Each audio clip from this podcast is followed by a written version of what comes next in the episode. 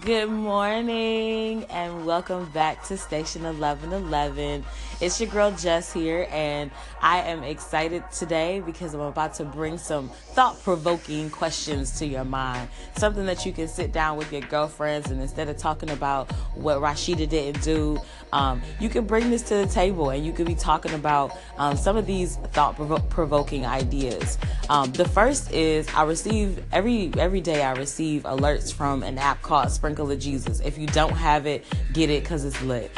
Um, but they send these little alerts and they might be in my business too but that's not even that's not even funny i don't i don't know if they're following me and then they come up with these quotes but today's alert was um, your wounds may not be your fault but your your um, healing is your responsibility and i uh, personally have just gone through another situation that um, I, I and you can't control. It's only a learning situation, but I got involved with this knucklehead, and you know the the wounds may not be my fault, right? But the healing is my responsibility. So I want to know what are some of the things that you all do when you're trying to kind of um, heal those wounds. Like, do you just sit and soak?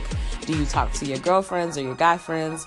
Um, do you work out? What are some of the things you do? I'll let you guys know that I am taking this so seriously. Like I am really becoming more reflective of like what is the root issue and not just the fruit issue. The fruit issue is that I fell so quickly for these sweet nothings, these, you know, I fell and and then when they stopped, I was still kind of relying on what I received before and the root issue is I'm vulnerable. Like I, I live in a small space. I live um, in a space where there is a very small black community. Um, and not that I would only just date a white guy. I just, that's just the space that has been available to me. Like, um, you know, I, have always wanted to date a black guy. Like I want to marry a black guy. Um, but, um, like, what are what do what do you do to kind of get yourself out of that um, to kind of pull yourself to a place where you could be better than you were before. And so i was talking to a good friend of mine um, yesterday and she was just checking up on me because i was kind of down you know i was just living living oh my goodness i was just really sad for a while. But she came to check on me and as i was talking to her whenever i speak to other people that's a part of my healing process whenever i talk to other people i'm a counselor um, but um, i said to her i said um, I don't want to go back to before I met him. Even though life was good, I was happy, I was thriving. Um, I don't want to go back to that place. At first, I was saying I wanted to go back there, just erase everything that had happened.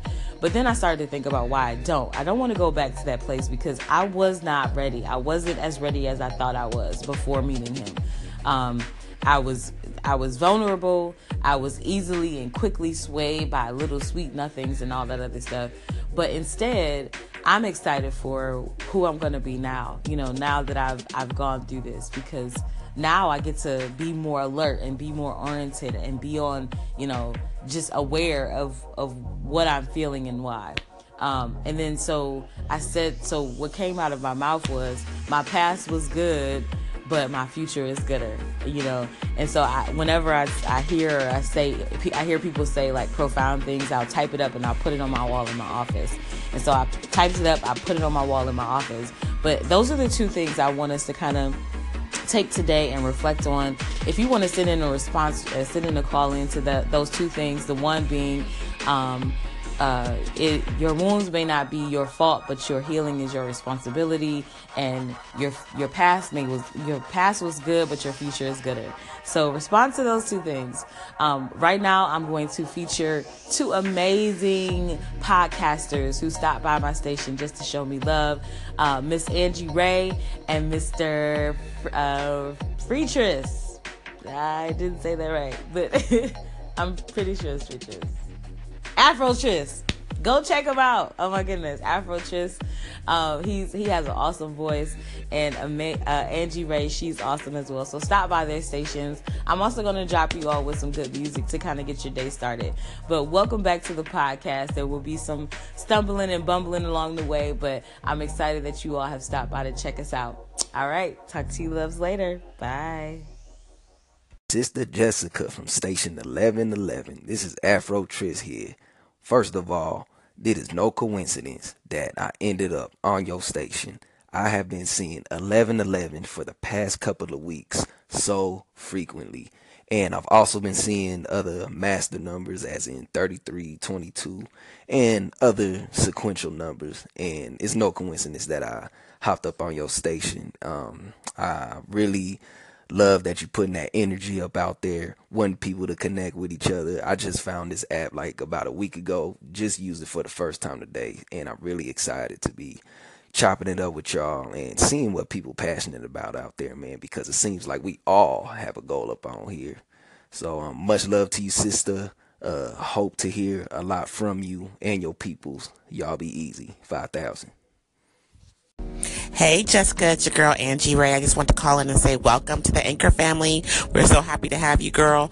Uh, just make sure that you just connect with people here. We're one like one big happy family, I swear. Um, you could definitely feel free to stop by my station at any time. Check out the content. You can chime in if you want by calling in or leaving a comment. I definitely get back to those. But just want you to have fun and want you to feel welcome. So again, warm welcome.